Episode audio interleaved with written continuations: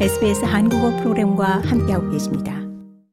지난 18개월 동안 진행된 뉴사우스웰 주내의 성소수자들을 겨냥한 증오범죄 실태에 대한 조사위원회의 청문회가 모두 마무리됐습니다. LGBTIQ 증오범죄 특별조사위원회는 이번 청문회 마지막 날 지난 50년 동안 주내에서 자행된 각종 증오범죄 희생자들에 대한 위로와 재발 방지에 대한 각오를 다지며 조사 일정을 마쳤습니다. 이번 조사위원회는 지난 1970년부터 2010년 사이에 발생한 미제 살인 사건이 성소수자를 겨냥한 증오범죄와의 연관성 여부를 재조사하면서 최소 32건의 미제 사망 사건이 성소수자를 겨냥한 증오범죄의 혐의가 있는 것으로 잠정 결론을 내렸습니다. 이 가운데 20건의 사망 사건은 성소수자에 대한 편견으로 초래된 살인 사건으로 결론 내릴 수 있는 객관적인 합리성이 존재한다고 조사위원회는 적시했습니다. 조사위원회는 그러나 많은 미제 사건들이 동성애자 증오 범죄라는 단서를 놓친 것으로 판단됐으며 경찰 측은 매우 방어적 자세로 일관했다고 지적했습니다.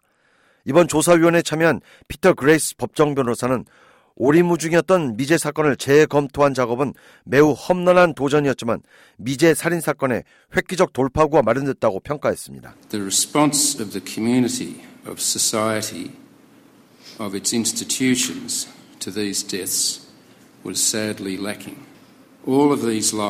피터 그레이스 법정 변호사는 안타깝게도 관련 미제 살인 사건에 대한 지역사회와 수사당국의 반응은 냉담했었고 소리 없이 숨진 이들 모두의 목숨을 우리는 간과할 수 없고 우리가 고인들의 한을 풀어줘야 한다고 말했습니다.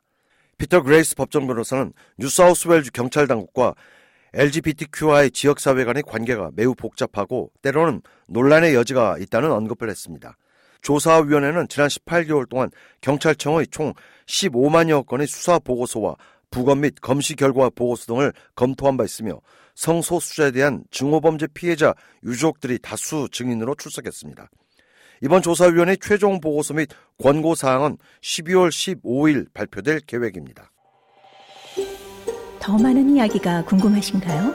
애플 포드캐스트, 구글 포드캐스트, 스포티파이 또는 여러분의 포드캐스트를 통해 만나보세요.